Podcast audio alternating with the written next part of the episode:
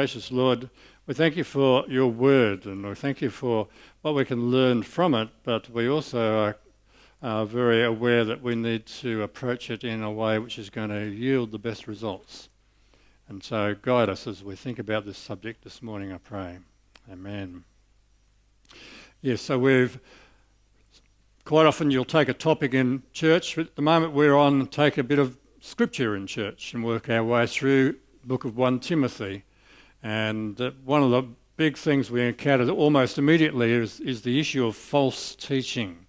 False teaching. And uh, the best way to avoid false teaching is to know what true teaching is like.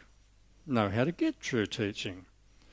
And of course, the source of true teaching is the Bible, the Word of God. And so knowing best how to interpret the Bible is one of the best ways to find truth in this very confused world in which we live, with so many voices proclaiming and trying to sell you everything they want. And if you were to go off to Bible college and study this, you would probably call this little unit hermeneutics. Simple definition of it would be something like, it's the science of bringing enlightened common sense to interpreting the Bible. So, enlightened common sense. So, by way of getting into this topic, what I'm going to do is I'm going to read you a couple of stories, and I'm going to invite you at the end of the story, tell me, true or false? Real news or fake news?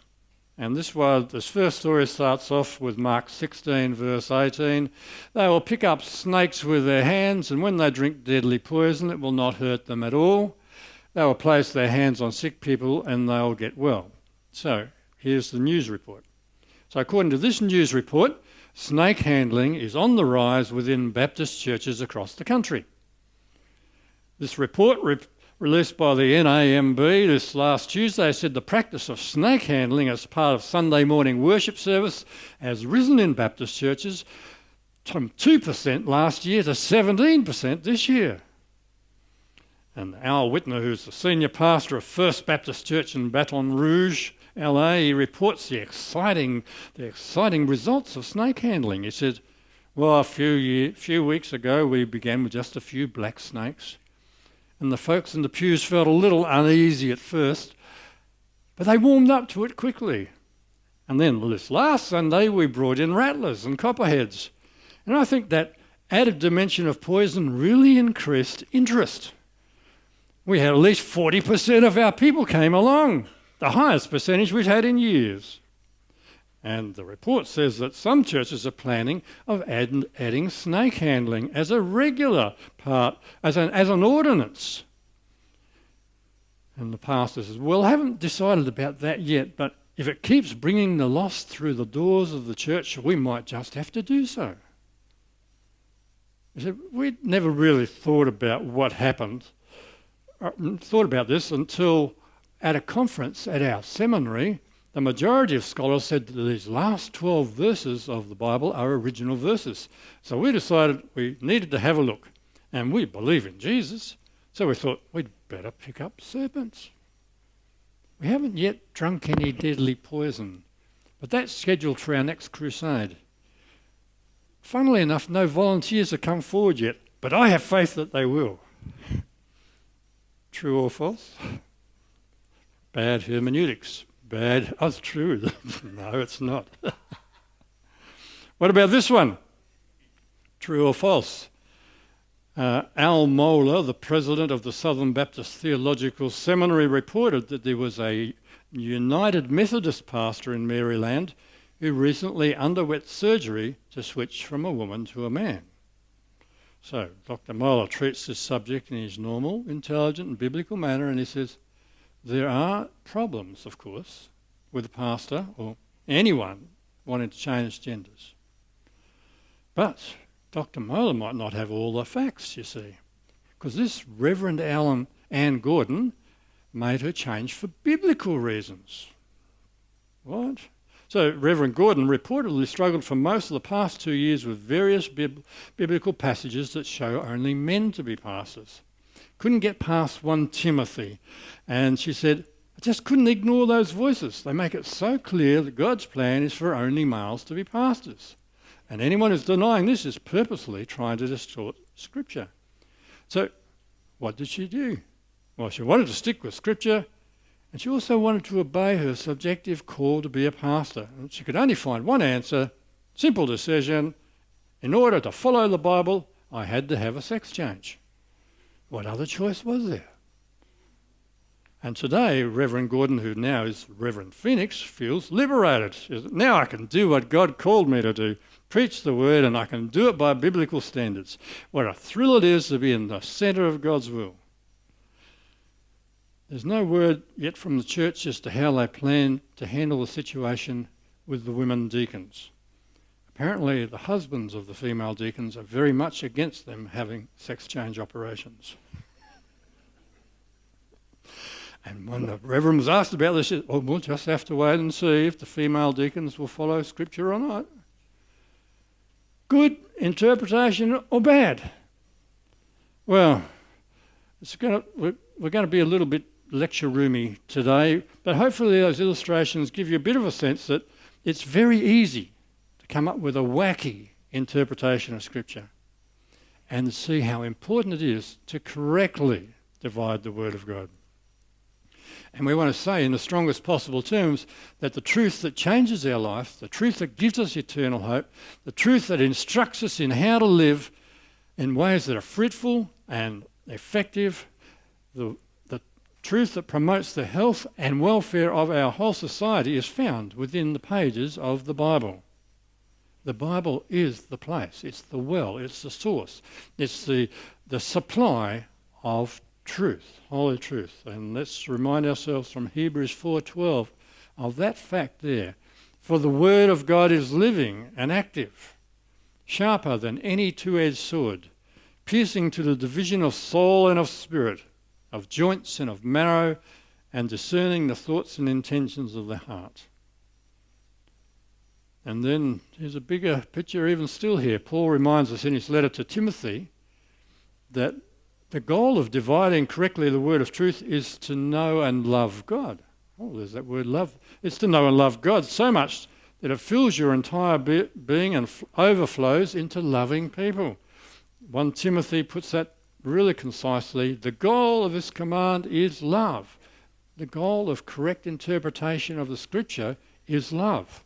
If you come to the end of your interpretation and you, you're feeling superior or you're feeling clever, that's not the right goal. The right goal is you, you love God more and you love people more. So today's message is going to be five hermeneutical principles, and there's ten questions which speak to those principles. And we've got a little chart of the big picture, and you go, well, that's pretty big. So we'll look at the first little section. Uh, first, the first principle on the next slide. The first thing you want to do when you want to read the Bible is ask, what did it mean? Before you answer, what does it mean today? What did it mean? And you can see questions which help you do that. You can ask, who was the author? Who wrote it? And who did he write it to? And what was going on at the time there when they wrote that letter, so you can know why he wrote what he wrote.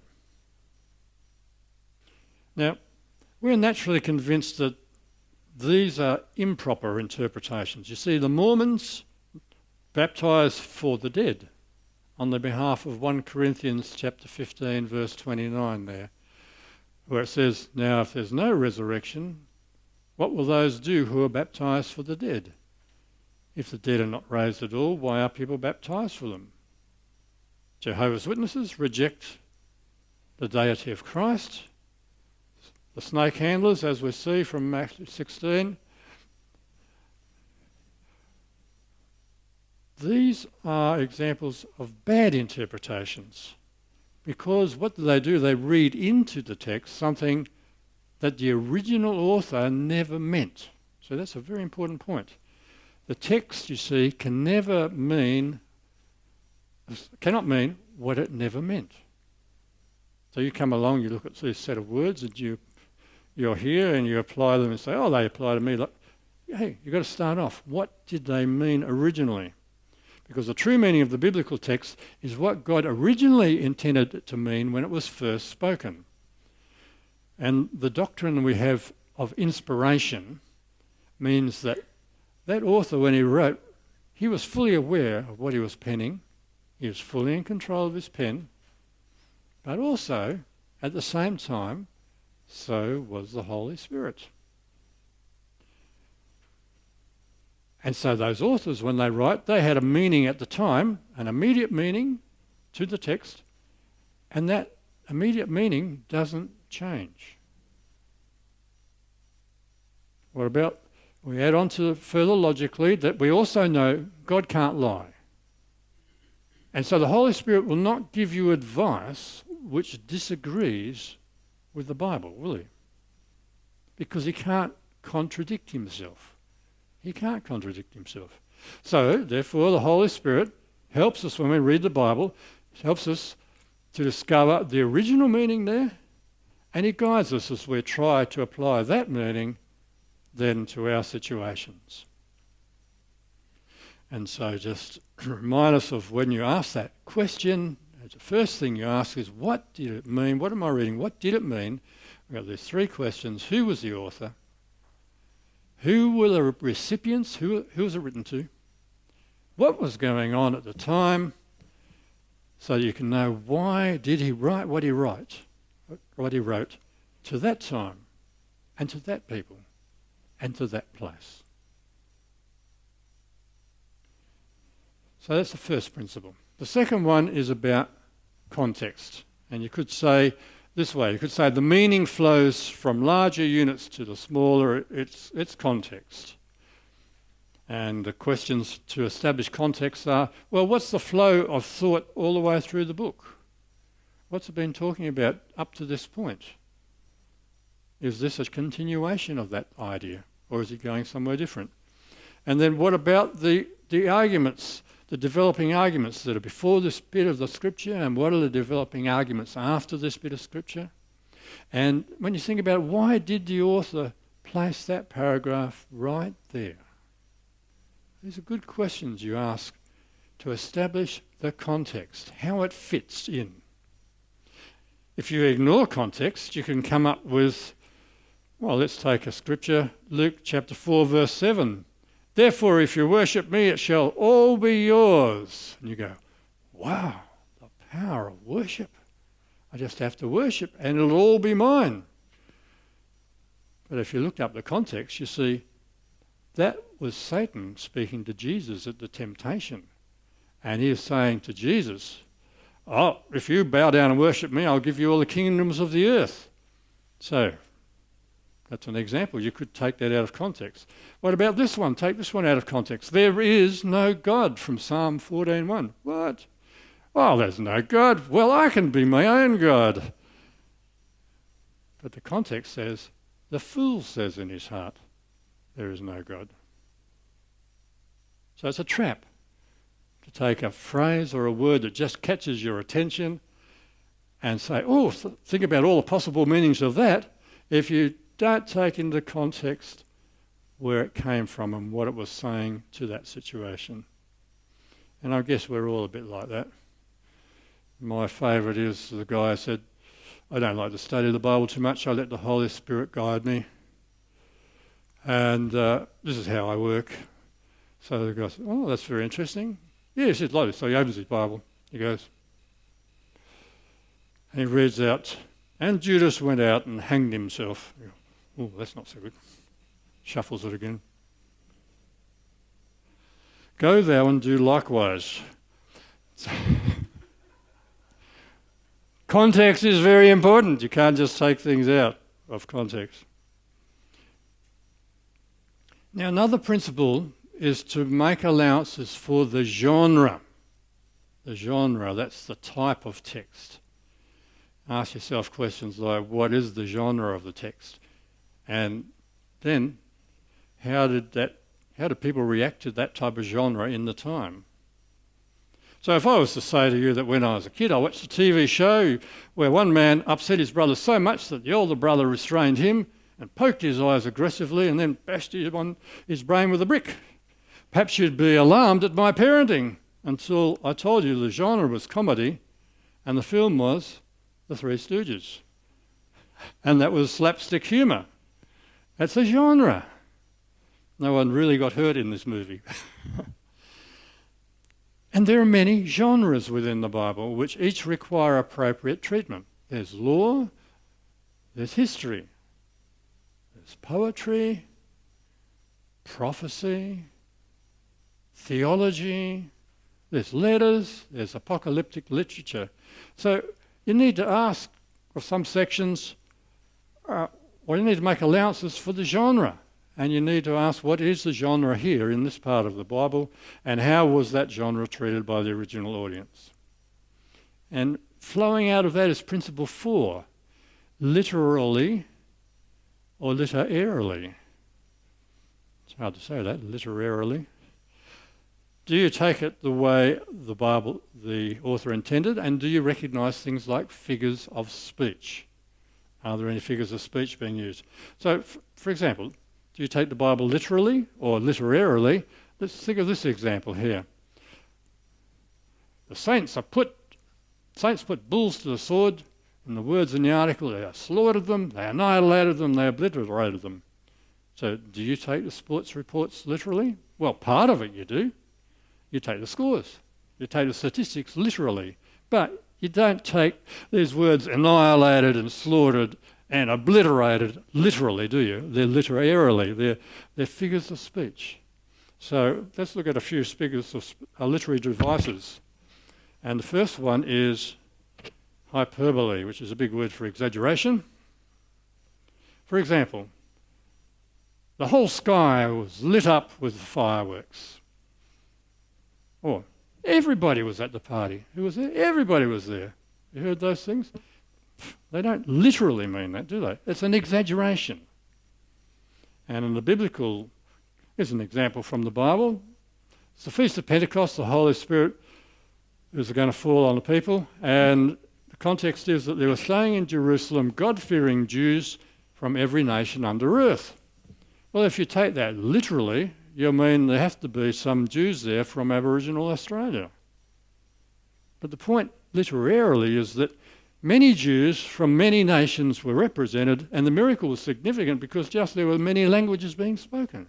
It wasn't meant to be literally true. What about metaphor? Just to remind those who remember back to old uh, English studies, metaphor is when one word is used for another word or another thing. And you do that to sort of compare the two. Take, for example, John chapter ten, verse nine. Jesus said, I am the door, or depending on your translation, I am the gate. Whoever enters through me will be saved. They will go in, come in and go out, and they'll find pasture. So literally, if you took it literally, you say, oh, Jesus is a door. Jesus is a gate. Whoever enters in through will be saved. So, of course, it's not that. It's a metaphor. Jesus functions in some ways like a door in the, in the way that it leads to salvation, and he has door-like characteristics, but he's not literally a door here. It's a metaphor. Take uh, Luke chapter thirteen, verse thirty-two, we have the word fox. Now, every other time in the Bible where you talk about foxes, it means an orange pointy-haired dog. But and here Jesus is saying, go tell that fox Herod. It would be wrong to com- to claim that, well, every other time we use the word fox, it's literally a fox. Well, it would be wrong to claim here that Jesus is saying Herod is an actual canine, a dog. Fox does mean fox, but here it's been used as a metaphor, so that some aspects, the character of a fox, are then equated with Herod. It's a metaphor. And what about euphemism? Sometimes there are euphemisms are used. That's when, you, when you're talking about something that would be considered culturally indelicate, maybe something to do with sex or death or often the toilet.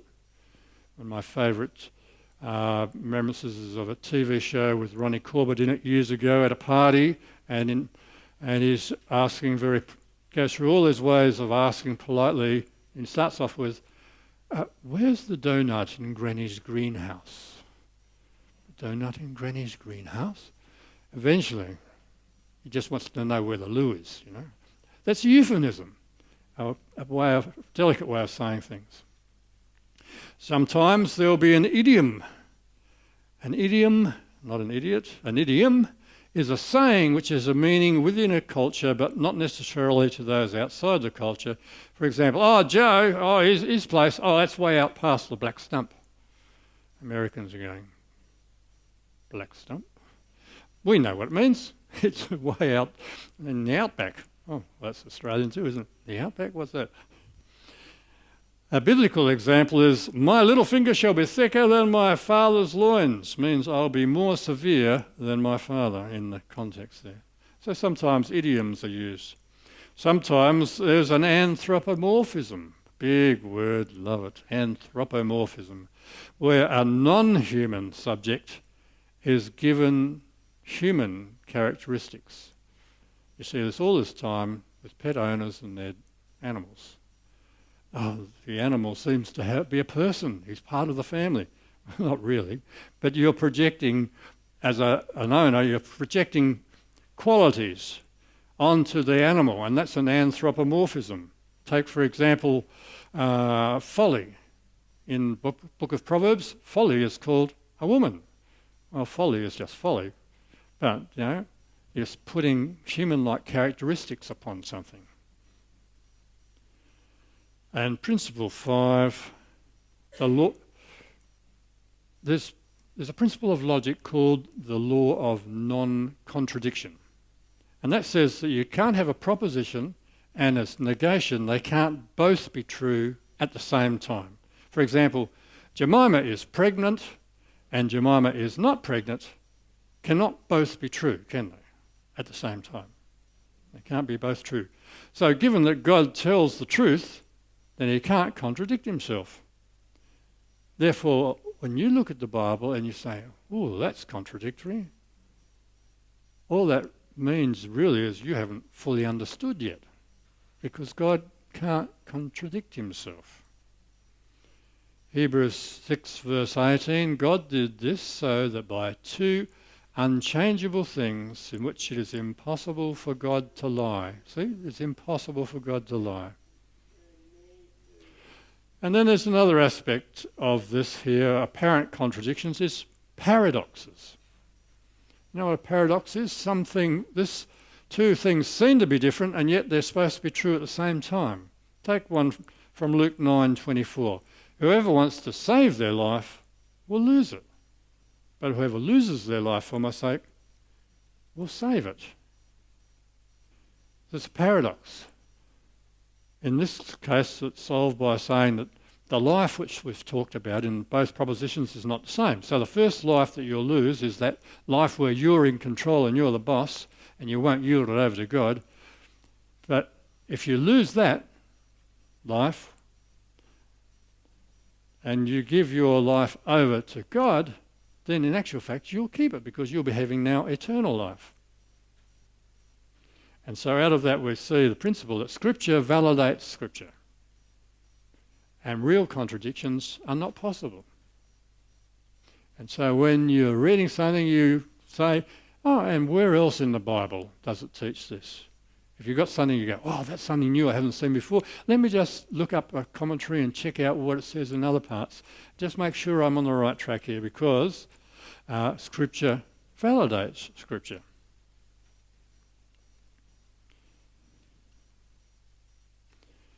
Couple of things to watch out couple, when you're reading. One is volatile definitions. In other words, they're changeable definitions.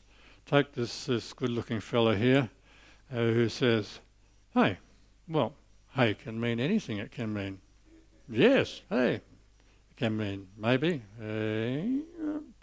Could mean hey. Could mean nay, next week. The bottom line is, you have to understand me to understand hey. So some things can be a bit different in different places. Take, for example, the concept of Abraham's seed. Abraham's seed, or his descendants. Well, there are four different meanings for that at different parts of Scripture. One is His seed is the Jews. That's his literal physical descendants of Abraham. But then again, in Romans four eleven, it's believing Gentiles are called his seed. And then in Romans eleven, two to five, it's believing Jews are his seed. And then sometimes his seed is just Jesus Christ himself. He is the seed that bruised the heel of the woman. And you've got to just, sometimes you have to watch some things a bit variable. You've got to say, am I bringing the right interpretation into this scripture? Another warning is that sometimes the modern word that we understand is not the same thing that they understood in those days.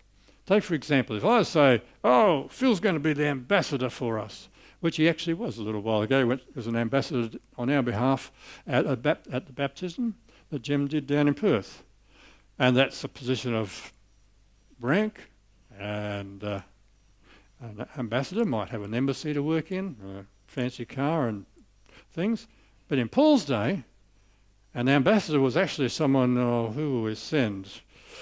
He was an, we'd send someone who's expendable, because the warring guys besieging the city will send in this ambassador to go and tell him what his terms are, and chances are that he might not like what the ambassador says, and the ambassador might not come back out. It's all right. So sometimes the meaning for us is different from what it was then.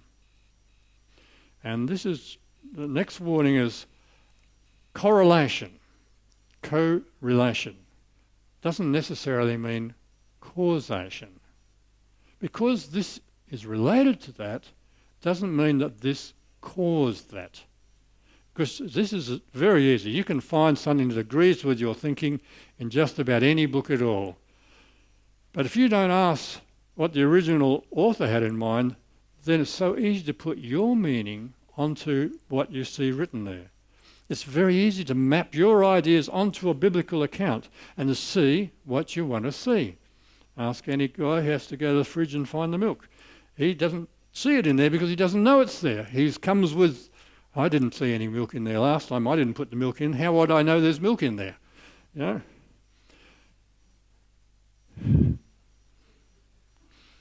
Profound, isn't it?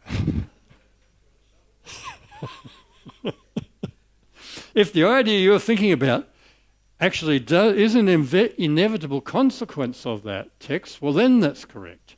But not if there's just some links between your idea and the passage.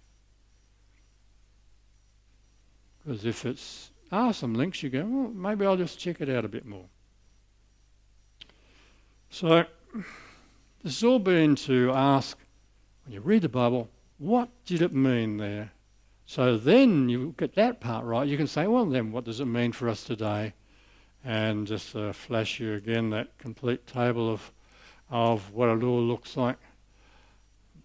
Too much to read in one go. You've got the gist. Ask what the principles are. Ask what did it mean. Remember the context. Think, is it a particular type of genre? Do I need to take this literally or just literarily?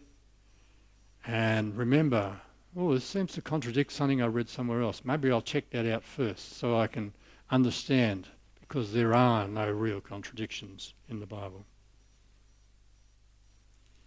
So friends, let's wrap it up. God should be obeyed and trusted, we know that. His word, rightly interpreted, gives us all the whose, it gives us all the what's, it gives us the when's, the why's, the where's of how to obey and how to trust. It gives us all that we need. And the principles we've considered this morning are tools to rightly interpret the scripture so we can learn and apply what we learn to our lives and become more mature in our faith. And we want to remove the focus from our biases and place them on God's word, because that holy word has power in our lives. Sometimes there's diligence, sometimes there's uh, hard work, and we always say, try and read it every day. Get it into your lifestyle, because it's going to give you truth to, that, that you need, and it's going to give you the power to do, to, uh, do what's right in your life. And yet at the end of the day, it's less about being a puzzle to solve, and it's more about being a person to know, an author to know. It's more about growing in love for God and growing in love for one another than just growing in knowledge and being real clever. So let's finish with a wonderful closing prayer from Ephesians. Paul says, I keep asking that the God of our Lord Jesus Christ, the glorious Father, may give you the spirit of wisdom and revelation, so that you may know him better, and of course know his word. I pray that the eyes of your heart may be enlightened, in order that you may know the hope to which he has called you, the riches of his glorious inheritance in his holy people, and his incomparably great power for us who believe. Amen. Let us pray. We come as human beings who find it so easy to see what we want to see in the Word. And so help us to be disciplined about seeing what you said through the author to that situation and understand it, so we can be as accurate as possible and then know how to interpret it. We rely upon you for that, Lord, and we commit our reading of your word into your care. Pray that you guide us and lead us and enlighten the eyes of our heart. All praise be to God. Amen.